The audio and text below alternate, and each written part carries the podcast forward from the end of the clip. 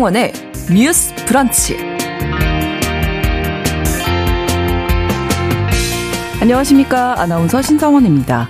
지난 19일 경기도 하남시의 한 대형마트 주차장에서 쇼핑카트 정리 업무를 하던 30대 노동자가 쓰러져서 사망하는 일이 발생했습니다.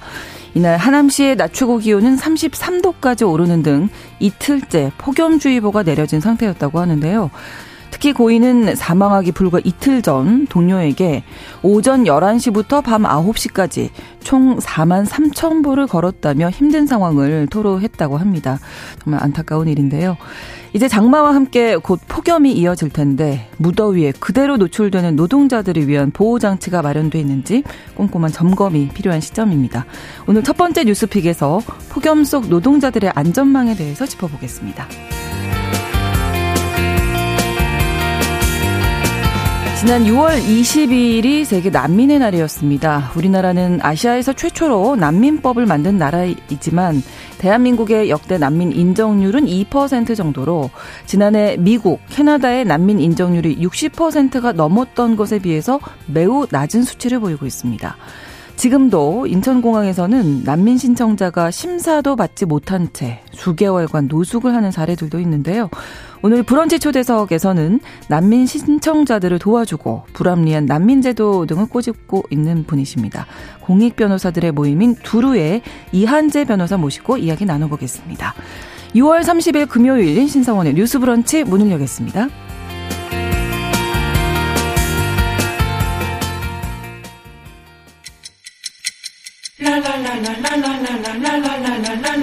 듣고 공감하고 진단합니다. 우리 사회를 바라보는 새로운 시선. 신성원의 뉴스 브런치 뉴스 pick. 뉴스 브런치 청취자 여러분과 함께 소통하며 만들어갑니다. 짧은 문자 50원, 긴 문자 100원이 드는 샵 9730, 우물정 9730번으로 의견 보내주실 수 있고요. 또 라디오와 콩 앱으로도 많이 참여해 주시기 바랍니다. 금요일의 뉴스픽은 한겨레 신문 박다혜 기자, 장윤미 변호사 두 분과 함께하겠습니다. 어서 오십시오. 네, 안녕하세요. 네, 안녕하세요. 자, 저희가 지난 월요일에 20대 노동자가 승강기를 혼자 음. 고치다가 사망한 사건 이야기 나눴었고 또 어제는 뱃속에 태아를 잃는 유산도 산업재해에 포함된다는 내용 이야기 나눴었는데 오늘은 또 이 한 분의 노동자가 노동 현장에서 또 목숨을 잃는 음. 사건이 있어서 이야기 나눠볼까 합니다. 우리의 근무 환경을 이번 주 내내 좀 돌아보는 음. 계기가 되지 않나 싶은데요. 일단 폭염 속에 근무하다 쓰러진 30대 마트 노동자신데 어, 19일에 발생한 사건이라고요, 박대희 기자님. 네, 19일 네. 저녁쯤에 이제 발생한 사건이고 그날 이제 그 숨진 김 아무개 씨가 오전부터 계속 아 오늘 몸 상태가 좀 좋지 않다 이렇게 말씀을 하셨다고 해요. 그래서 네. 이제 주차장 한 켠에서 좀 쉬다가 이제 쓰러져서 병원에 이송이 됐는데 이제 안타깝게도 결국 이제 숨을 거두시게 됐고 이제 이분이 하시던 업무가 뭐였냐면 네. 저희 뭐 대형마트 가면 카트 정리하시는 분들 네. 계시잖아요 주차장에서 그래서 이 카트 정리를 하고 계셨는데 이게 카트가 이제 막 100개, 200개씩 모이면 그거를 음. 끌고 가는 네, 네. 엄청난 사실 노동인데 그거를 이제 계속 주차장에서 하셨고 이 하남시에 있는 이 대형마트를 보니까 아예 오픈이 돼 있는 실외 공간이래요. 그러니까 어떤 주차장이요. 보통 지하 주차장 이런 아. 개념이 아니고 아예 외부로 오픈이 돼 있는 공간이다 보니까 네. 이 날이 더울 때 햇빛을 계속 받을 수밖에 없는 음. 그런 구조인 거죠. 네. 그래서 이제 그 직원분들 동료 직원분들 인터뷰를 한 내용들을 보면 아 손님들도 여기 왔을 때 아 여기 왜 이렇게 더워 이렇게 말을 할 정도로 음. 이제 굉장히 덥고 이 근데 이 주차장에서 이제 한 시간에 쏟아져 나오는 게 거의 200개 안팎 된다고 아, 해요. 아, 그래서 그걸 어. 계속 나르다 보니까 아까 그 진행자분께서 말씀해주신 대로 그러니까 올해 뭐 그러니까 11시부터 9시까지 하루가 채 안 되는 시간인데 반나절 정도에 4, 4만 3천 보를 걸었다고 이제 말씀을 하셨잖아요. 만보도 우리가 채우기 힘들잖아요. 하루에 일부러 운동을 해도 어렵고 네. 제가 이제 이번 주에 이제 여행을 갔다 와서 하루 종일 걸어 다니잖아요. 그럼 그래도 2만 보가 될까 음. 말까였거든요. 근데 그거를 하루도 네, 되지 않는 시간에 4만 3천 보를 걸었다는 거는 너무 경무에 시달렸다는 거를 사실 그러네요. 보여주는 지표라고 네, 생각이 네, 들거든요.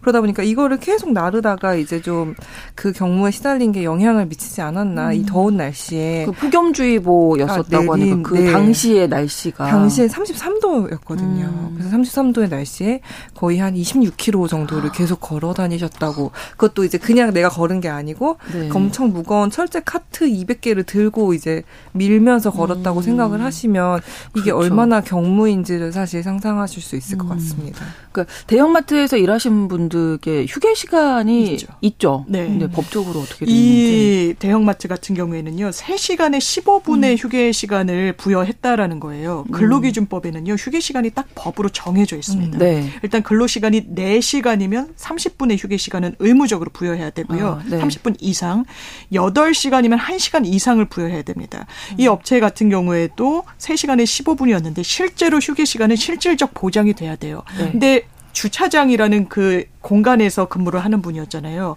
직원들 휴게실은 5층 이 건물 내부에 있었다는 겁니다. 아. 왔다 갔다 하는데 15분을 쉬는데 왔다 갔다 또 많은 고객들이 이동을 하는 그런 장소니까 엘리베이터나 뭐 에스컬레이터가 그렇죠. 있더라도 네. 막 분주히하는 음. 이렇게 휴게 시간을 온전히 누릴 수가 음. 없는 거예요. 그렇기 때문에 이 부분에 대해서도 이게 휴게 시간이 과연 정말 실질적으로 보장되고 있느냐. 그리고 이런 주차장들 저희도 대형마트나 백화점 이용하다 보면 뭐 지하에 있는 공간도 마찬가지인데 상당히 덥습니다. 음, 그렇죠. 그래서 맞아요. 건설 현장이나 이런 옥외에서 음. 이 업무를 해야 되는 노동자 보호를 위해서 관련 부처에서는요. 이를테면 폭염주의보가 내려진 그 시점에 2시부터 5시는 네. 아예 업무를 하지 말아라라는 지침을 내리기도 음. 해요. 아. 그게 제대로 지켜지지 않을 수 있죠. 왜냐하면 비용이 또 그렇죠. 부담되니까요. 그래서 네. 현장 실사도 나갑니다. 그런데 음. 이런 주차 공간 등은 이런 지침 그리고 실사의 대상에서는 좀 제외돼 있는 부분이 있고요. 네. 그렇기 때문에 31살이면 정말 꿈을 이제 음. 펼치는 그 청년인데 가장 체력이 네. 좋은 시기. 어떻게 보면 그렇죠. 네, 네. 네. 안타깝습니다. 이게 저희가 지난주 월요일에 음. 20대 노동자 아파트 승강기 고치다 추락사한 이 사건 얘기할 때도 네. 이게 권고 사안으로 있다. 어, 떤 가이드라인 네. 같은 게 이제 음. 권고니까 강제성이 아, 없기 때문이다라는 얘기를 했었거든요. 네. 요낮 기온이 이렇게 오교에서 일하시는 분들 너무 무더운 날 네. 지금 지침이 있다고 말씀해 주셨지만 네. 이게 지켜, 지켜지지 않는 건 뭐 여러 가지 이유가 있겠지만 그렇습니다. 강제성 관련해서도 이게 거의 그 건설 현장은 거의 강제성을 갖는 것 같아요. 왜냐면요. 아, 네. 정부 발주를 하는 건설 현장인데 이걸 안 지켰다 이러면 음, 음. 금액도 조정하고 이런 페널티를 좀 준대요. 음, 네. 그런데 일반 사업장에도 말씀 주신 대로 음. 가이드라인을 갖고 있습니다. 이를테면 네. 이게 최고 기온이 아니라 체감 온도 기준이에요. 체감 온도가 33도 이상이다. 음. 아. 그리고 폭염주의보 단계가 음. 발령이 됐다 라고 하면 1시간마다 10분의 휴게 시간을 줘야 됩니다. 네. 그리고 35도 이상인 경우에는 또 경고하고 38도 이상의 위험 단계에서는 15분의 휴식 시간을 부여해야 되는데요. 음. 이게 현장에서 유명무실한 경우가 많고요. 음, 그렇죠. 그리고 노동자의 건강권과 관련해서는 산업안전보건법에 규율을 해놓은 경우가 많은데 음. 사업자는 근로자에게 폭염에 집 직접 노출되는 근무를 하는 근로자에게는 5개 장소의 작업을 할 때 휴게를 바로 그 공간에서 할 수 있도록 그늘진 장소. 네. 그러니까 뭐 파라솔이나 음. 이런 걸 설치하도록 돼 있는데 어 이번에도 옥에 있는 주차장이었다고 하는데 그런 시설이 있었는지는 좀 음. 의문입니다. 바로 옆에 휴식 공간이 있었으면 좋을 텐데 아, 5층에 휴게실 있었다고 예. 하면 15분 휴식 시간에 왔다 갔다 하는데 다 15분 다쓸 수 있으니까 네. 아 그럴 바에는 내가 그냥 예. 여기서 쉬자 이렇게 맞습니다. 하셨을 맞습니다. 것 같고 1743번으로 지금 이야기 들으시다가 4만 보 이상이면 8시간 쉬지 않고 아. 걸으신 것 같다고 이걸 상상을 해보니까 너무 안타깝고요. 네, 네, 네. 더 안타까운 부분은 고인이 원래는 다른 업무를 했었는데 이 작업장으로 옮긴 지가 2주밖에 안 됐다고 음. 하네요. 맞습니다. 원래는 사실 계산 업무들을 아. 하다가 이제 옮기셨다고 해서 아마 이제 이 업무 자체가 사실 익숙하지 않은 상태에서 조금 더 있겠네요. 이제 과로를 음. 하신 어떤 그런 면도 있지 않을까 싶고 사실 진짜 안타까운 거는 이 모든 거는 예방할 수 있다는 문제인 것 같아요. 하나씩 따지고 보면 네, 네, 어, 이런 네. 게 지켜졌으면 네, 뭐 이런 생각이 네, 네, 들어서 네, 말씀 맞습니다. 그 아까 말씀해 준 대로 이제 사실 이미 산업안전법 그 규칙에 이제 휴게와 휴게 시간을 다 마련하라고 돼 있거든요. 폭염에. 근데 네.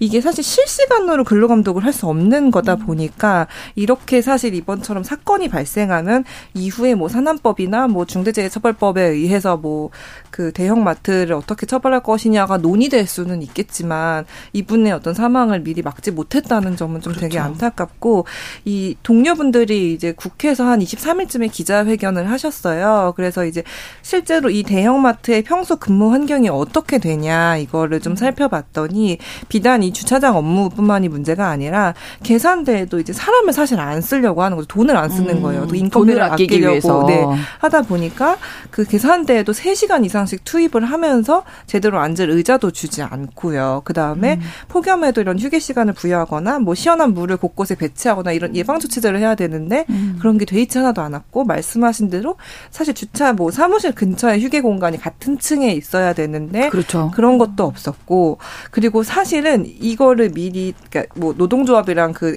대형 마트 쪽이랑 이제 단체 협약을 맺으면 돼서 이제 거기에 이제 좀 요구를 계속해서 노조 쪽에서는 해왔다고 해요. 네. 근데 이 대형 마트 쪽이 노조랑 3년 동안 단체 협약을 맺지 않고 있다고 해요. 그래서 음. 이거는 아마 노동법 위반 음. 여부를 수사를 해야 될 것 같은데 이게 왜 그럼 이런 식으로 돼 있냐 보니 걸려도 그냥 벌금으로 떼었다는 거예요. 예를 들어 아. 직장 어린이집을 설치하지 않았는데 네. 그럼 그것도 약간 그런 법 위반인데 그것도 그냥 벌금을 내면 된다 이런 아. 식으로 떼어왔다고 해요. 벌금 내는 게더 싸다. 싸다고 음. 생각하는 거죠. 이런 네. 노동자들을 위한 어떤 우리가 설치를 하거나 시설을 개선하거나 이런 문제보다는 인력을 더 채용하거나 음. 이런 게 아니라 벌 걸리면 벌금 내고 네. 그런 식으로. 그래서 노조가 교섭을 계속 요구하면서도 이런 폭염 대책 혹은 그 캐셔들이 의자에 앉는 거는 되게 옛날에 좀 그러니까 좀 이게 지정된 지 되게 오래됐거든요. 근데 네. 그것도 이제 안 해주니까 이런 업무 개선을 해달라라는 이런 대책들도 되게 오랫동안 이미 요구를 해왔는데 사실은 이제 거기에 음. 적극적으로 응하지 않았던 거죠. 그래서 이런 점을 볼 때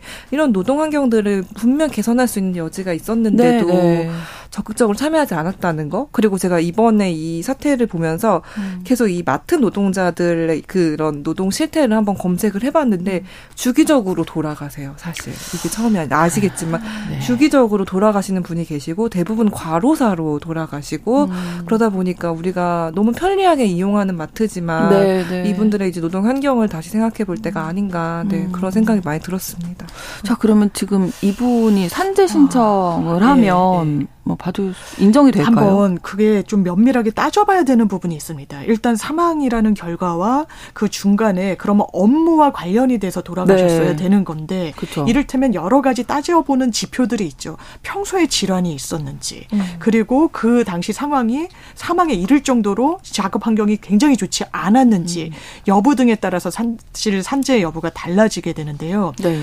폭염이 산재로 인정된 제가 사례를 한번 찾아봤는데 네. 그렇습니다. 처음에는 산재 불승인이 났어요. 음. 아파트의 건설 현장에서 음. 근무를 하는 노동자였는데 아파트 완전 바깥이 아니라 아파트의 형체가 어느 정도 다 갖춰진 내부에서 바닥 미장 작업을 했던 거예요. 네. 그런데 여름이었습니다. 바닥 미장이니까 열기가 막 올라오고 이러는 음, 그렇죠. 거예요. 그런데 왜 처음엔 불승인이 났냐면 아 심장 질환이 평소에 지병으로 인, 있다라는 음. 부분 그리고 완전 옥 외는 아니었다. 이게 실내에서 했던 부분이었어서 네. 이게 바로 업무와 연관성이 있다라고는 음. 보기 어렵다고 했는데 법원 제가 하급심 결론이긴 한데 산재라고 봤어요. 왜 음. 그러냐면요. 이게 진단을 받아봤더니 질환이 평소에 내재적으로 갖고 있더라도 폭염이라는 변수가 없었으면 사망에까지는 이르지 음. 않았을 거라는 그런 부분이 있었고요. 네. 또 이분이 쓰러졌을 때 동료들이 어떤 행동을 했느냐. 얼음이 막 가득 찬 물을 물을 부어줬습니다. 네. 이 말인 즉슨 아 이 사람이 쓰러진 게 예, 더웠다고 다들, 다들 인식하고 있었구나. 네. 그렇다면 이걸 음. 폭염과 무관하다라고 그래서 산재 인정을 안 해줄 것인가에 음. 법원의 고민이 있었던 거예요. 이번 경우에도 33도 그리고 폭염 그 환 풍도 제대로 안 돼 있었다. 음. 뭐 이런 진술들 증언들이 나오고 있기 때문에 네. 산재가 인정되길 좀 바래봅니다. 그렇습니다. 자 이제 뭐 지금 비, 어제도 비가 오고 비 오는 지역이 많은데 장마 끝나고 나면 뭐 폭염이, 폭염이 시작될 텐데 네, 네. 그래서 저희가 이 문제를 더 네. 예, 생각을 해봐야 할 것이 뭐 취약한 노동 현장 현장들이 있잖아요. 특별히 또. 맞습니다. 네. 사실 그 지난해부터 그 산안법 규칙이 바뀌어가지고 원래는 네. 이제 옥외 작업, 야외 작업하는 경우에만 이런 휴게 시간을 지키 라라고 돼 있는데 작년부터는 실내에서 일할 때도 폭염에 관해서는 쉬라고 이제 그 개정이 음. 됐거든요. 음. 그 의무화 규정은 생기긴 했어요. 네. 그래서 그거를 맞춰야 되는데 사실 지금까지 고용노동부가 이런 온열 질환으로 인해서 산재로 사망한 분, 그러니까 산재 인정을 받은 분들을 이제 카운팅을 해보면 사실 건설업 부분이 제일 많아요. 그렇죠, 일단은 아무래도 네. 야외 작업을 하다 보니까. 네. 근데 이제 그 건설업 노동자분들 현장의 목소리를 들어보면 어 뭐랄까 아무래도 그 그러니까 인지를 그러니까 실제로 현장 노동자분들은 인지를 하고 있는 경우도 드물고 음. 그거를 한 시간에 10분씩 쉬어 가지고는 음. 공사 시간을 못 맞춘다는 거예요. 이 발주 그 음. 타임라인을 못 맞춰서 너무 한가한 소리를 한다. 음. 이거 이렇게 맞추면서 아 우리 한 시간에 10분씩 쉽니다라고 하면 그 다음 날 바로 그 현장 팀장이 아 당신 나오지 마세요 이런 말을 들을까봐 무섭다는 거예요. 네. 그래서 이 현장의 분위기가 강제될 수 있게 하는 방안에 대해서는 좀 고용노동부가 더 면밀히 살펴야 할 것 같다는 그러네요. 그런 생각이 들고 음. 네. 아까 말씀하신 대로 이제 실내에 있는 작업자들 우리가 열을 이용해서 이제 노동을 음. 하시는 분들이 음. 계시잖아요. 예를 네. 들면 급식 노동자 네, 분들도 네. 계속해서 이 조리대 앞에 있으셔야 하다 보니 어, 뭐 하시니까 사실 여름에 요리 집에서 도 잘 안 하게 되지 않으시나요? 네. 여름에는 네. 맞습니다. 얼마나 또 네. 많은 인분을 또 준비를 맞아요, 하셔야 되기 맞아요. 때문에 그 장시간 그 앞에서 불 앞에 계속 음. 서 계셔야 하니까 그런 분들이 계실 거고 그 지난해에도 몇 번 이제 얘기가 좀 됐었는데 쿠팡 물류센터 아. 노동자분들 중에도 이렇게 여름에 돌아가신 분들이 좀 계시거든요. 그게 네. 그 쿠팡 측에서는 물류센터에 우리가 에어컨을 따로 설치할 수 없다라고 이제 주장을 한 적이 아, 있어요. 네. 어. 근데 사실은 신선식품 배송하고 하려면 네. 충분히 에어컨을 설치할 수 있는데 그게 보통 이 쿠팡 물류센터가 그냥 창고로 등록이 되다 보니까 그러니까 사람이 거주하거나 사람이 이제 사는 시설이면 어느 정도 뭐 근무하는 시설이면 뭐 냉방 시설이나 그 온열 관련 시설을 예, 예, 예. 설치하라는 그런 의무 규정들이 있는데 그냥 아, 물건 창고예요. 네. 이렇게 등록이 되다 보니까 그걸 뭐 굳이 의무 규정이 없는 거예요. 그러다 보니까 이제 더울 때, 아주 더울 때, 아주 추울 때, 이제 쿠팡 물류센터에서 일하시는 분들이 좀 사고를 당하시는 경우가 있어서 이번에도 좀 사실 걱정이 많이 되고 그런 게 좀 지켜져야 된다는. 이, 이제 이번, 저도 이번 살 찾다가 네. 아마존의 경우도 찾아면, 미국이죠. 아마존도. 네, 네, 네.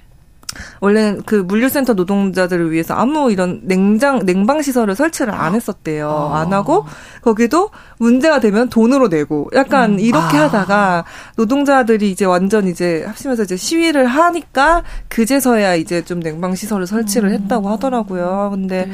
우리가 그런 거 따라가지 말아야겠다. 미리미리. 좀, 네, 네, 네, 좀, 어쨌든 사람의 목숨이 가장 중요한 음. 거잖아요. 그래서 그럼요. 좀 물류센터나 이런 것도 대비가 좀 철저히 됐으면 음. 그런 생각이 듭니다. 음. 네. 뭐 계속 요구는 하고 계신데, 네. 이제 네. 들어주지를 않는. 아, 그러니까요. 거죠? 이게 음. 지침이 있고 강제성을 띄어도 비용을 가장 우선시하죠. 그러면, 그러니까 이행 강제금인 거죠. 어, 이를테면 아까도 말씀 주셨지만 어린이집 만들어라. 어떤 편의 시설 거를 네. 구비해라. 아, 우리는 안 하고 그냥 이행 강제금.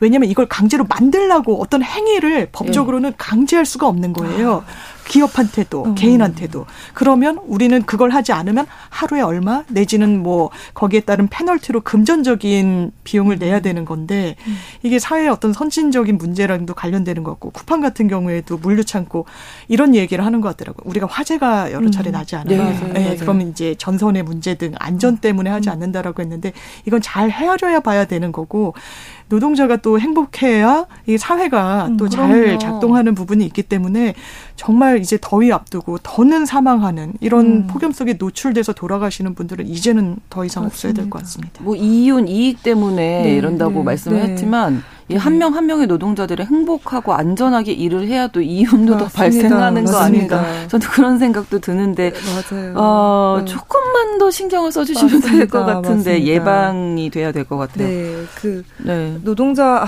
이게 제 노동자들의 환경을 얘기할 때마다 저, 전태일 사망이 언젠데 우리 몇십 년이 지나도 왜 약간 이런 그대로 이런 얘기를 계속 해야 될까 안타까운 부분이 있는데 그 마트 노동자에 대한 얘기가 나온 김에 제가 하나 더 이제 말씀을 네네. 드리고 네. 싶은 게 사실 마트 노동자분들이 되게 오랫동안 투쟁해서 일요일 그 휴일하는 그 음. 권리를 얻어냈었어요. 이제 이분들이 그 아시다시피 이제 주말에 이제 쉴 수 있게 네. 되면서 사실 처음으로 뭐 가족이랑 주말을 보낸다거나 이런 일들이 좀 발생을 했는데 이게 최근에는 이제 지자체별로 자율 규정을 둬가지고 음.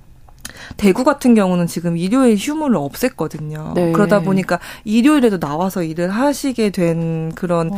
맥락이 있는데 그리고 이제 어 이게 그 사람들이 마트 노동자는 줄이면서 저희가 요즘에는 이게 편리함을 대가로 배달 받잖아요. 그 네. 그 배달 받는 그걸 또 이제 피킹 노동자라고 하더라고요. 이런 이제 직종도 생기고 아. 그래서 약간 우리가 마트 노동자들의 어떤 그 노동 현실에 대해서 한 번 더 고민을 해보고 우리는 그러니까 이용자들은 일요일에 한 번쯤 안 가도 미리 생각하면은 사실은 네, 네. 사다 놓을 수도 있는데 그렇죠. 어 이게 그 대구처럼 이제 일요일에 근무하는 게 필수적인가 약간 이런 거에 대해서 음. 좀 같이 생각해 보는 있는 그런 좀 계기가 됐으면 음. 하는 그런 바람이 있습니다. 네. 네. 9539번으로 마트 가면 어르신들이 일하시는 경우도 많이 보게 되는데 중장년 그렇죠. 네, 네. 정말 처우가 좀 음. 많이 좋아졌으면 음. 좋겠다는 말씀도 남겨 주셨습니다. 어, 이야기 첫 번째 이야기 마무리 여기서 하고요. 음. 두 번째 뉴스픽으로 넘어가 보도록 하겠습니다. 아동 청소년 음란물 소지 범죄자라 하더라도 영원히 공무원이 될 수 없도록 하는 건 지나치다.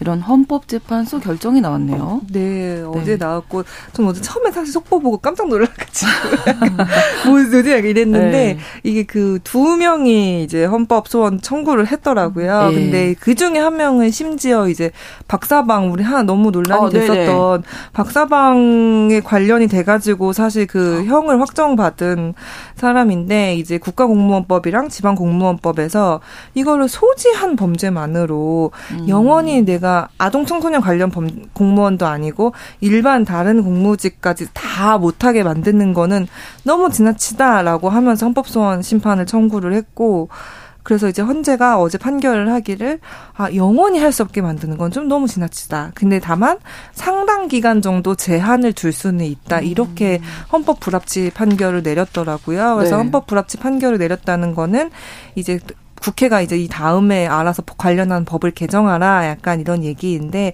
어제 현재 판결을 보면은 이제 내년 5월까지는 국회가 이제 관련 법을 음, 개정을 해야 하는 그런 상황이 됐습니다. 그 박사방 이 얘기 나오니까 그러면 이 음. 청구인 자체가 네.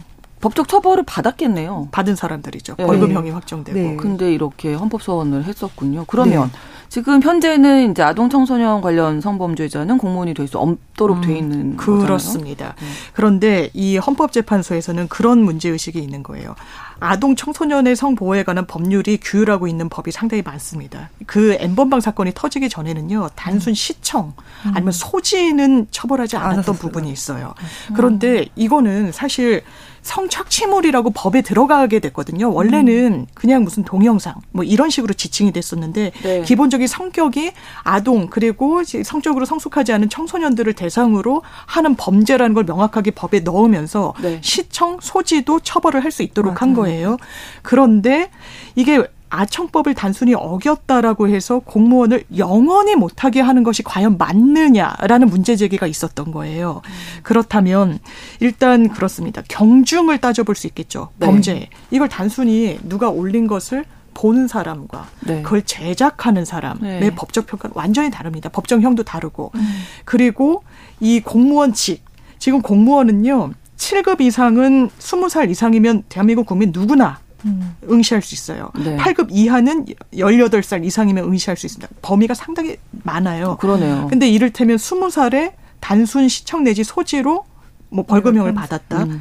영원히 공무원을 못하게 하는 게 과연 맞느냐라는 문제의식이 있어요.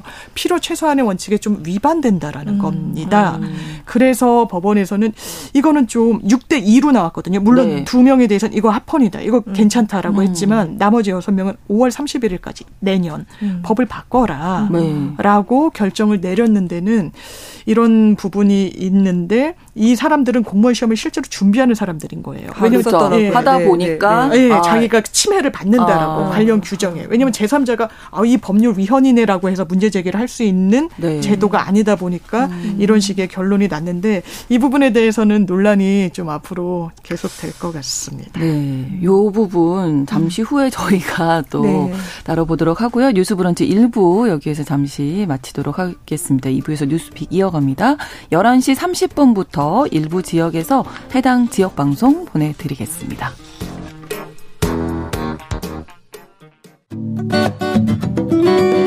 여러분은 지금 KBS 1라디오 신성원의 뉴스 브런치를 함께하고 계십니다. 자, 어제 나왔던 헌법재판소 결정에 대한 이야기 나누고 있는데요. 아동 청소년 음란물 소지 범죄자라 하더라도 영원히 공무원이 될 수 없도록 하는 건 지나치다라고 음. 6대 2로 음. 이제 결론이 났는데 그러면 음. 아동 청소년 음란물 소지 전과자가 공직 진입을 음. 하는 건 허용돼야 된다. 어, 이렇게 들리잖아요. 맞습니다. 네, 그래서 맞습니다. 그걸 네. 정확하게는 이제 국회에 공을 넘긴 거잖아요. 예, 내년 예. 5월 31일까지 법 개정하라. 그러면 네.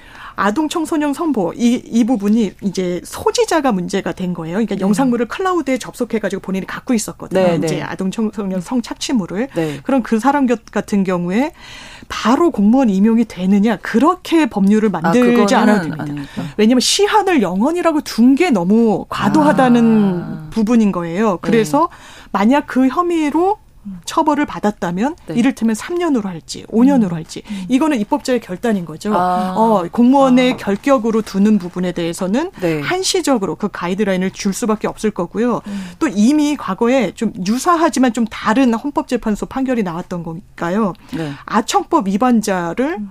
어떤 범죄의 경중 이런 걸 헤아리지 않고 음.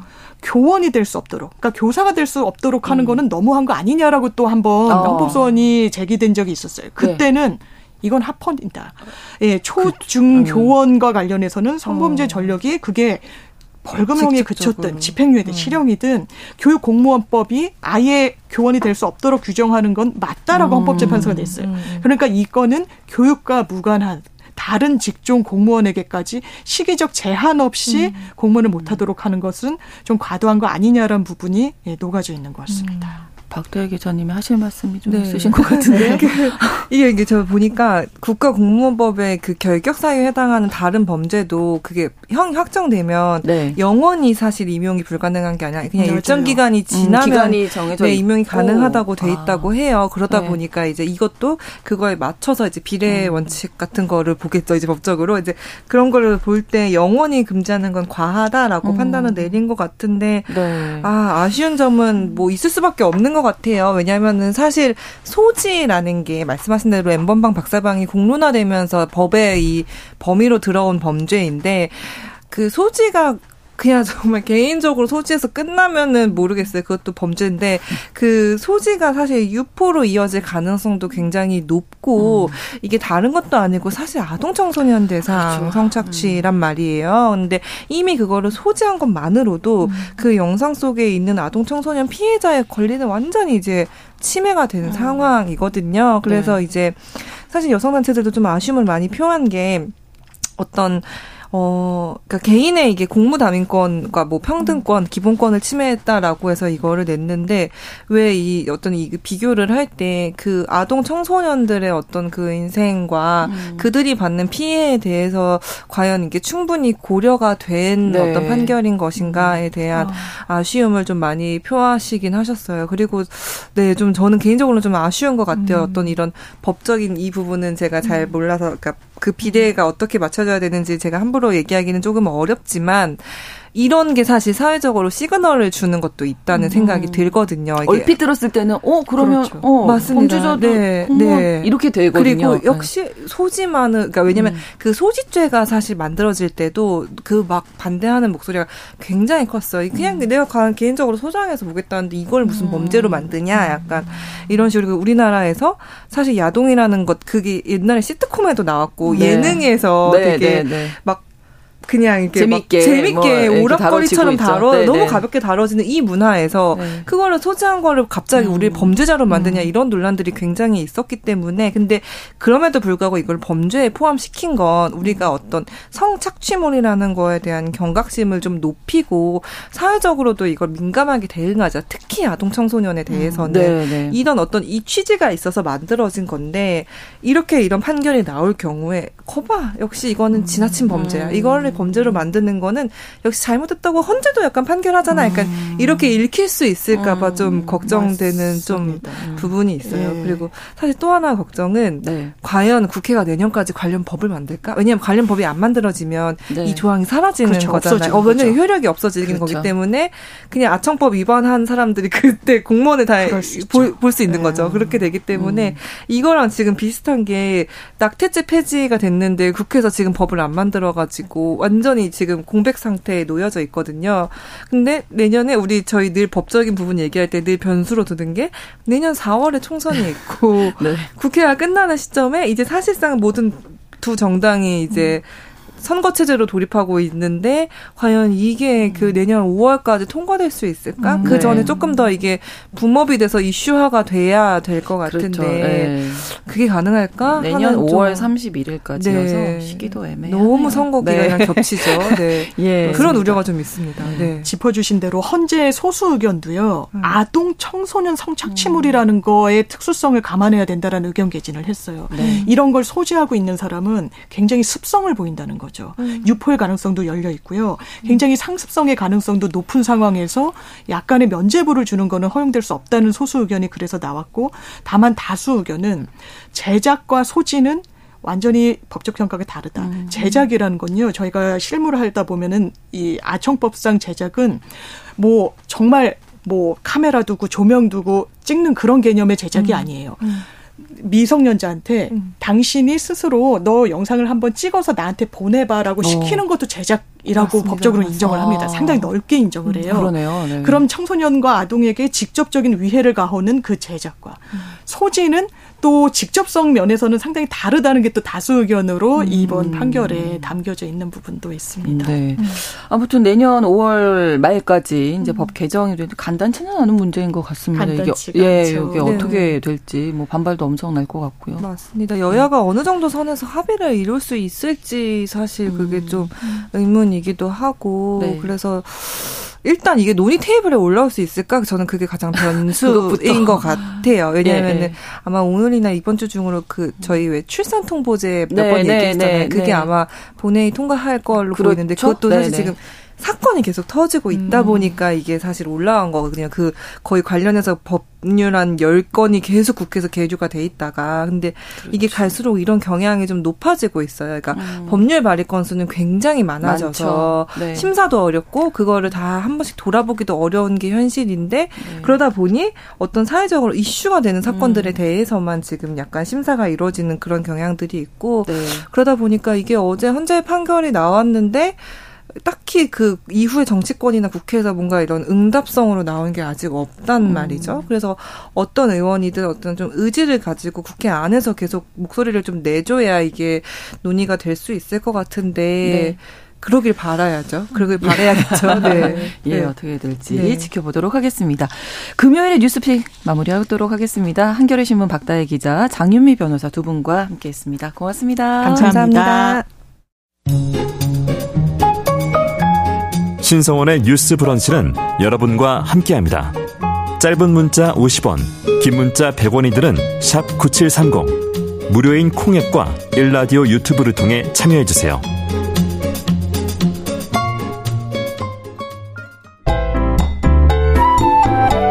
오늘의 인물을 만나봅니다. 뉴스 브런치 초대석.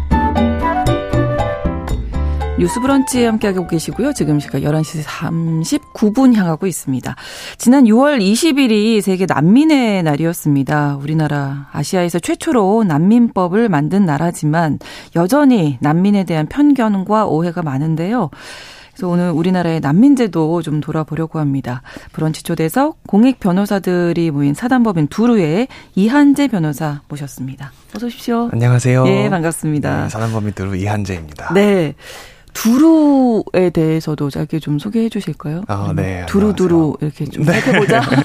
이런 의미이실까요? 네, 네, 뭐 아마 처음에 그런 의도가 맞았을 것 같고요. 네. 어, 제가 일하고 있는 곳이 사단법인 두루라는 곳인데 네. 여기가 어, 전업 공익 변호사 단체입니다. 아. 그래서 전업 공익 변호사가 뭔지 좀 낯서실 수도 네, 있는데 네. 이게 법률 비용을 감당할 수 없는 분들의 문제인데 꼭 대응이 필요하고 이게 네. 정말 소수자의 문제이고 우리나라 인권 이슈여서 꼭 대응이 필요하다 이런 것들이 있 잖아요. 그렇죠. 그래서 그런 것을 대응하기 위해서 변호사들이 당사자에게 돈을 받지 않고 음. 후원 등의 방법으로만 어 이제 수입을 유지하는 그런 네. 변호사들이 정말 소수 있습니다. 네. 그래서 저희는 그 중에서도 어 그런 변호사들만 음. 모여 있는 단체이고요. 네. 지금 저 13명이 함께 하고 있고 네. 장애인, 사회적 경제, 이주민 난민, 아동 청소년 이렇게 네 가지 분야 다루고 있습니다. 그 중에서도 이한재 변호사님은 이제 난민 네. 관련해서 맞습니다. 저는 예. 이주민 난민 일을 네. 다루고 있습니다. 자, 난민 신청자들이 어쨌든 이제 본국에서 한국행을 택한 거잖아요. 왜 우리나라를 택했다고 하나요? 아, 네. 그래서 되게 본격적인 이제 난민 얘기인데요. 예, 예, 이거 좀 궁금하더라고요. 저는 네. 난민 이슈를 저희가 지난번에 다뤘었거든요. 네. 네. 어, 일단 난민들에 대해서 저는 오히려 이게 가지고 있는 제일 흔한 오해인 것 같아요. 그 한국을 선택했을 것이다 이런 생각을 많이 하시는 네. 것 같아요. 근데 제가 어 2021년에 그 이탈리아에서 있었던 그 국제 포럼에 참석한 적이 있었는데 네. 그때 이제 이탈리아 교수님이 얘기를 하시더라고요. 지금 이 강의실 한가운데 폭탄이 떨어졌습니다. 그럼 네. 여러분은 앞문, 뒷문, 중간문 중에 어디로 나가시겠습니까? 아무 아무 문으로 나갈 네. 수만 있으면 네. 되는 거죠. 그거죠. 그래서 아. 난민은 그냥 그 폭탄이 떨어진 것처럼 그냥 아. 가장 가까이 있는 문, 그냥 아. 잡히는 아. 문을 아무거나 잡는 것이고 급하기 때문에 나가야 되기 때문에 뭐 아니면 앞 사람 따라서 그냥 나갈 수도 있고 네. 어딘지도 모르고 그냥 아. 따라갈 수도 있고 그렇게 해서 가는 것이 난민이기 때문에 실제로도 그렇습니다. 그래서 와서 보면은 여기가 어딘지도 잘 모르고 오시는 분들도 많고 한국에 대한 정보도 없는데 네. 그냥 일단 오신 거예요. 네, 뭐 하는 데인지도 모르고 그 나라에서 살 수 없기 때문에. 네, 네. 지금 뭐, 뭐 어떤 일이 터져서 빨리 나와야 되니까 그냥 어. 잡히는 대로 갈 수 있는 음. 곳을 아무데나 가시는 경우가 대부분입니다. 그럼 그 손을 잡아줬어야 됐는데. 네, 그래서 그런 생각이 드는 거죠. 난민 인정률이 너무 네, 낮다면서요? 네, 맞습니다. 예, 그 부분도 좀 얘기, 어, 몇 프로나 되나요? 네. 신청을 하게 되면. 그래서 신청까지 됐다고 쳤을 때 난민 인정률이 역대 2% 정도 되고요. 2%요? 네, 2%. 근데 이제 이게 올라가고 있는 추세가 아니고 2021년에 사상 최악의 0.4%였거든요. 그래서 이게 사실 최근에 조금 떨어지고 있는 추세입니다. 왜 그런 건가요? 어, 뭐 사실 구체적인 이유가 있다고 생각되지는 않는데 어, 미묘하게 조금씩 떨어지더라고요. 어. 그래서 최근 한 3, 4년간의 어, 인정률은 대략 1% 정도로 보고 있습니다. 그렇군요. 근데 이게 신청이 받아져서 난민 인정률이 아까 이렇게 말씀해 주셨잖아요. 신청이 안 되는 경우도 많은 거잖아요. 네, 네. 신청이 안 되는 경우도 많고. 근데 네. 신청이 된 경우를 기준으로 봐도 사실 이게 다른 이게 1%가 어느 정도인지 감이 안 올 수 있는데 네. 그러니까 유럽 평균으로 봤을 때 40% 정도, 음. 미국, 캐나다는 60% 정도거든요. 그러니까 뭐 1%, 2% 이거는 일단 정상적인 사실 그러네요. 인정률은 아니라고 봐야 됩니다. 뭐 숫자로 보면 독일 같은 데는 210만 명 이렇게 돼요. 난민의 숫자가. 뭐 네. 사회 문제가 된다 뭐 그런 얘기가 나오려면 네. 사실 이 정도 규모인 건데 그렇죠. 우리나라는 인정자가 이 역사상 총 인정자가 1,300명 정도 됩니다. 1,300명. 네. 아. 어떤 경우에 그럼 난민으로 인정이 되는 겁니까? 네, 그 난민 인정 요건 같은 게 사실 그 법에도 정해져 있지만 이거는 전 세계가 동일합니다. 아. 이, 게 저, 우리가 법으로 정해서 그냥 인도적인 차원에서 인정해줄게 이런 제도가 아니고요. 네네. 네. 전 세계가 합의를 해서 다 같이 협약을 맺어서 만든 제도입니다. 그렇군요. 그래서 네. 이 협약 을 그대로 번역을 해서 우리나라 법에도 넣어놨는데요. 음. 이거를 이제 좀 간략하게 말씀드리면 뭐 간략해도 복잡한데 인종, 종교, 국적, 네. 네. 사, 특정 사회 집단의 구성원 이어서 어, 박해를 받을 공포가 있고 아. 이 공포 때문에 출신 국가에서는 보호받을 수 없다고 느끼는 사람이라고 아. 돼 있습니다. 그래서 굉장히 추상적이고 복잡한데 그러다 보니까 이게 근데 한 줄이 굉장히 중요하거든요. 전 세계에 통용되는 기준이기 그렇죠. 때문에 네. 그래서 유엔 난민기구에서 이거를 주기적으로 이 해설서를 내고 있어요. 이한 줄을 아. 어떻게 해석할 것인가라는 아. 것을 책 한 권으로 내고 있고 그래서 그 책에 따라서 전 세계가 다 같이 판단을 하고 있는 것이죠. 음. 근데 이제 한국의 같은 경우에는 어 굉장히 특이하게도 이게 국제 의무인데도 네. 이거를 국내법상의 의무라고만 보고 있는 것 같아요. 그래서 그 아. 그한 줄만 어, 우리의 나름대로 해석을 하면 된다. 이렇게 봐서 전 아. 세계에 통용되지 않는 나름의 해석으로 이걸 해석을 하다 보니까 아. 이 아무데도 없는 이 1% 인정률 이런 게 아, 나오고 그렇군요. 겁니다. 그럴 수 있는 게 아니라 전 네. 세계적으로 동일하게 네 맞습니다. 이 동일한 네, 아. 기준인데요. 맞습니다. 그럼 난민으로 인정받기까지의 과정이 궁금한데 이 부분 꼭 말씀하고 싶으셨다면서요? 네, 사실 뭐 네. 제가 주로 집중하고 있는 게이 네, 네. 과정을 어, 좀 더 정당하게 만들자는 것에 가깝습니다. 음. 뭐 굉장히 뭐 지금 전시적으로 10만 명 받자 이런 게 아니고요. 네 네. 그냥 지금 들어와서 신청하신 분들 정상적으로 심사를 하자 이건데요. 아, 네. 뭐딱 두 가지 포인트만 네. 어, 찝어서 말씀을 드리고 싶어요. 그러니까 맨 처음에 왔을 때 전 이게 제일 문제인 것 같은데 제가 이제 난민이에요. 뭐 네. 어떤 국가에서 왔다고 비행기 치고 타고 왔어요. 네, 비행기 타고 왔어요. 네. 네 인천공항에 도착했다고 치고 네. 여기까지가 사실 어려운 건데 뭐 여기까지 무사히 했다고 네. 치고 그럼 도착해서 제가 난민입니다. 신청하겠습니다 하면 그때 신청이 되는 게 아니에요.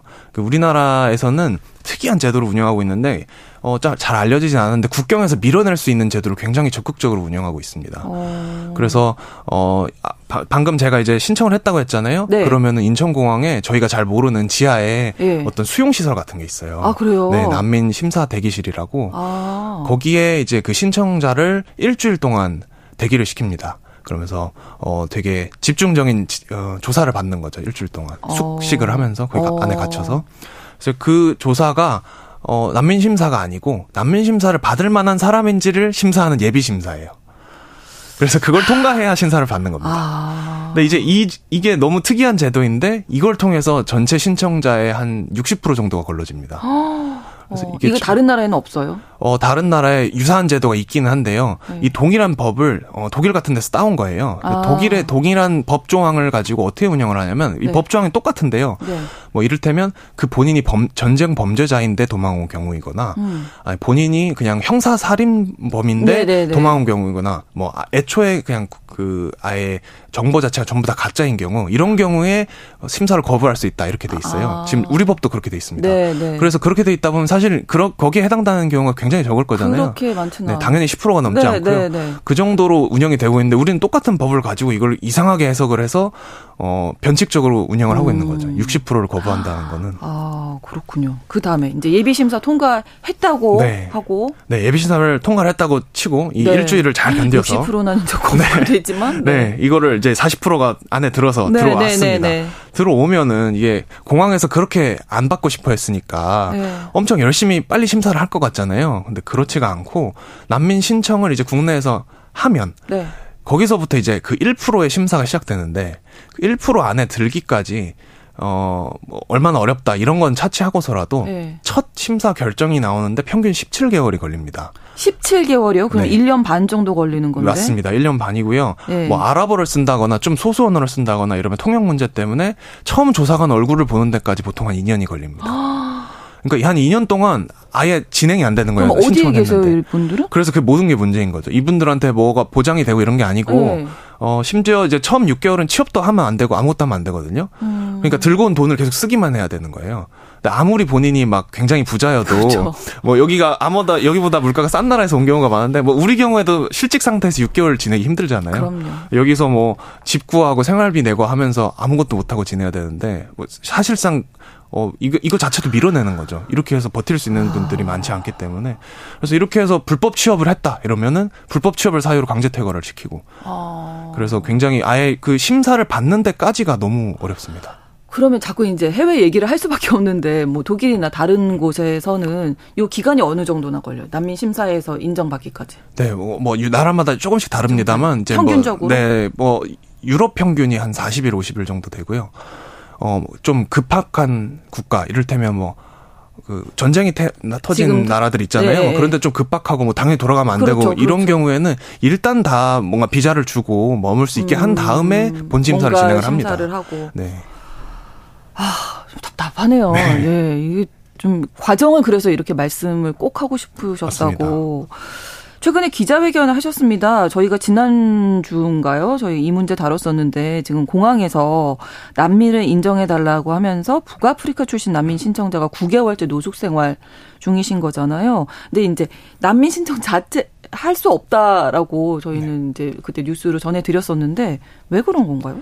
네, 이게 아까 말씀드린 그 예비 심사를 통과하지 못한 경우입니다. 아. 이게 그 공항에서 예비 심사를 하는데 이게 왜 통과를 못한 건지 본인이 납득할 수 있게 설명이 되는 게 아니다 보니까 많은 분들이 어, 납득하기가 어렵고 어, 뭐, 그뿐만 아니고 이게 워낙에 말씀드렸다시피 법이랑 다르게 운영이 되고 있어요. 음. 그래서 법에는 사실 아까 말했듯이 무슨 전쟁 범죄자거나 뭐 네. 말, 딱 봐도 말도 안 되는 사유거나 이런 경우에만 내보낼 수 있는데 그렇지가 않고 뭐 날짜를 틀렸다 뭐 이런 걸 가지고 날짜가 틀렸으니까 넌 가짜 서류를 낸 거야 해서 어 통과를 안 시킨다든지 아. 이런 경우가 굉장히 많아요. 이분은 지금 네, 이분도 비슷한 경우고요. 뭐 네. 뭐 구체적으로 뭐 진술 불일치가 있다 뭐 이런 얘기를 하더라고요. 소송이 아. 진행 중인데요. 아. 그래서 날짜가 틀렸다 이 얘기를 제가 뭐 지원해서 한 얘기가 아니고 실제로 지난주에 준비 서면으로 제가 법무부에서 받은 내용입니다. 그러니까 날짜가 틀린 거를 지금 그 법에 해당되는 사유가 없는데 뭐 그거면 내보내도 된다고 아. 생각하는 것 같아요. 아 그렇군요. 네, 그래서 이분 같은 경우에는 그래서 어 이걸 불회부 결정이라고 하는데요. 네, 네 불회부 결정을 받으신 거고 어, 뭐, 이렇게 해서 지금, 이런 음, 경우가 음, 어, 법적으로 다투고 있고, 이게 뭐, 워낙에 부당하다고 제가 자꾸 얘기하는 게 좀 우기는 것 같아 보일 수도 있는데, 네. 이게. 아니에요, 아니에요. 네. 그렇지 않습니다. 네, 이게 네. 통계상. 저희가 현실을 너무 모르니까, 네. 저희는 이제 평상시 생활하면서는 이게 느낄 수 없는 문제다 보니 좀 저도 많이 놀라고 있거든요. 네, 맞습니다. 그래서 이게 제가 이 얘기를 하는 게 통계상으로도 네. 행정소송을 원고가 이기기가 엄청 어렵거든요. 근데 난민 불회부 같은 경우에는 난민 측이 70% 이상을 이깁니다. 어. 그러니까 법원이 보기에도 이, 이 처분들이 너무 부당한 거예요. 음. 그러니까 이 정도로 저는 심각하다고 생각합니다.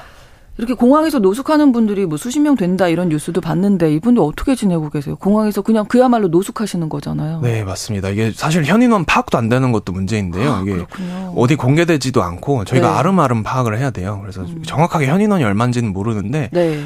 최소 3개월 이상 지금 올해 장기 노숙을 하고 계신다고 저희가 알고 있는 분만 6분이 계십니다. 6분 계시고. 네.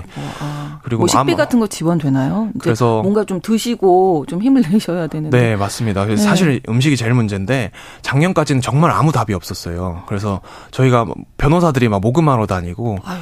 그래서 막 여기저기 막 이분들 거기서 구걸도 하시고 막 별일이 아. 다 있었는데 다행히 작년 8월에 어 박주민 의원실에서 새 네. 법을 이제 발의를 해주시면서 그 법이 통과돼서 어 작년부터는 이 공항에 있는 분들한테 어, 일, 하루에 두 끼씩 그 밥을 음. 주고는 있어요. 뭐 네. 뭐 되게 뭐 훌륭한 밥을 드리는 건 아니고 뭐 네, 샌드위치 네. 하나 뭐 이런 거를 음. 그래도 드리고는 있는데 뭐 여전히 굉장히 부족하죠. 근데 뭐 밥만 문제는 아니고 입을 거, 씻을 거, 뭐잘 거다 그렇죠. 뭐 네. 문제긴 합니다. 그러니까 대기소가 그래서 필요하다. 맞습니다. 예, 이, 이 부분이 중요하죠. 맞습니다. 그래서 네. 제가 그때 그 어, 기자회견의 주된 요지가 그거였어요. 이분들이 있을 대기소가 있어야 된다. 네, 뭐 장소라도 있어야 된다. 뭐 되게 대단한 걸 요구하는 건 아니고요.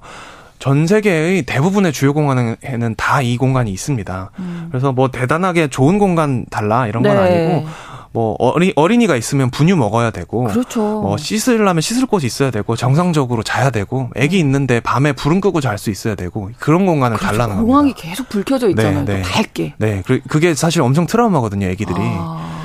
그래서 이런 정도 상식적인 얘기고 그러려면 공항 안에는 힘드니까 네. 밖에 뭐라도 만들자는 것이고 음. 이게 저희만 이렇게 얘기하는 게 아니고 법무부 국회 다 어, 음. 필요성을 절감을 해서 다 합의가 된 상황입니다. 네. 그래서 저희가 논의를 꺼내긴 했지만 국회랑 법무부랑 손잡고 이게 가는 법안이 법안을 냈거든요. 네. 그래서 법무부가 직접 아 그럼 이 유휴부지를 쓰자 이런 어 마, 방안도 마련을 해놨고 예산 이 정도 필요하다 다, 다 만들어놨는데 네. 국회에서 지금 이게 통과가 안 되고 있습니다. 아. 그래서 이 국, 이 국회에서 통과만 되면 네.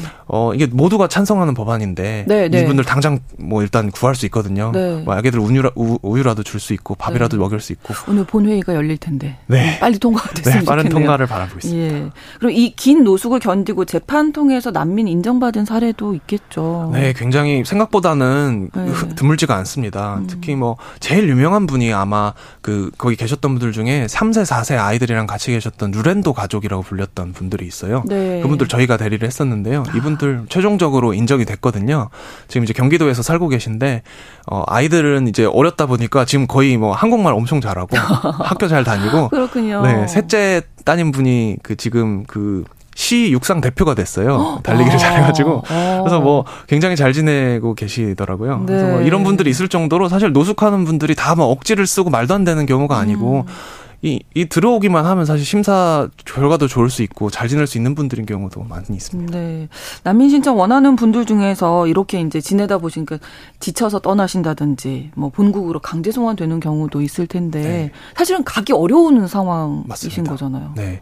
그래 말했다시피 1%가 안 되는 분들만 결국 남는 거여서 99% 이상이 결, 어떻게든 나가야 되거든요. 아. 그럼 버티다 버티다 막 어떻게 구금되고 막 이러다가 결국 나가더라도 돌아간다는 얘기인데 음. 뭐 굉장히 뭐 위험한 경우가 많죠. 그렇죠. 그래서 실제로 저는 안 좋은 소식을 들은 경우도 있고요. 결국 어. 송환되셔서 뭐안 네. 좋게 됐다더라 이런 음. 얘기를 듣게 되는 경우도 있고 뭐 그래서 여기서 노숙하고 막 이런 분들도 막 그런 얘기 하세요. 뭐 제가 여기서 뭐 먹지도 못하고 씻지도 못하지만 그래도 여기 있는 게 낫다. 어. 네, 네. 그럴 정도로 위험한 경우가 많습니다.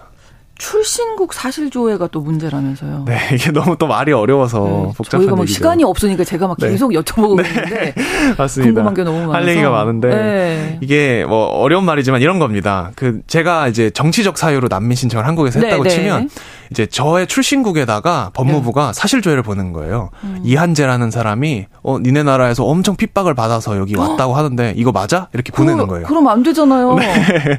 그래서 그렇게 하면 이제 그게 뭐라고 하겠어요? 어, 어. 우리는 아니, 그런 아니, 어, 그럴 리가 없는데. 우리는 민주주의 국가야. 어, 이런 대답이 오죠. 그러면 이제 그 대답변이 오면 봐봐 너 가짜 난민이래잖아. 이러고 내보내는 거죠. 다시 가야 돼요. 네, 그럼 박해받잖아요. 네. 그래서 이런 이거가 제가 보기에는 굉장히 큰 이 난민을 거부하는 수단으로 사용이 돼 왔어요. 아. 근데 이게 법무부만 그러는 게 아니고 사실은 좀 안타까운 얘기인데 법원도 이런 판단을 좀 편하게 사용을 해왔어요. 그래서 법원이 나서서 사실 조회를 받아와라 이렇게 아. 어, 재판 중에 얘기를 많이 하거든요. 예. 이런 말씀하셨다시피 제일 위험한 거는 뭐 난민 인정이 안 되는 것도 안 되는 건데 그 다음이 문제예요. 그러니까요. 네, 그래서 제가 진짜 대리했던 경우 중에서는 이 사실 조회가 보내지자마자 본국에서 이 난민분의 부모님 집으로 정보 경찰들이 들이닥쳐가지고 집을 막 박살을 내고 남아 있는 가족도 있을 수 있으니까. 네, 그래서 그때 동생이 고등학생이었는데 잡혀갔거든요. 그래서 그 동생이 지금까지 못 돌아오고 있어요. 그런 경우가 있을 정도로 이게 굉장히 큰 문제입니다. 네.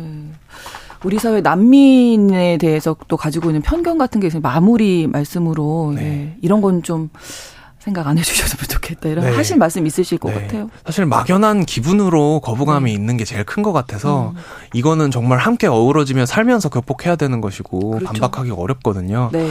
오히려 막 구체적인 얘기들은 제가 다 반박할 수 있어요. 뭐 이를테면 네. 뭐 세금이 들어간다 이런 네, 거, 네, 뭐 난민 세금 한국이랑 네 동일하게 냅니다. 동일하게 내고요. 뭐 무슨 복지 혜택 받는 거 없습니다.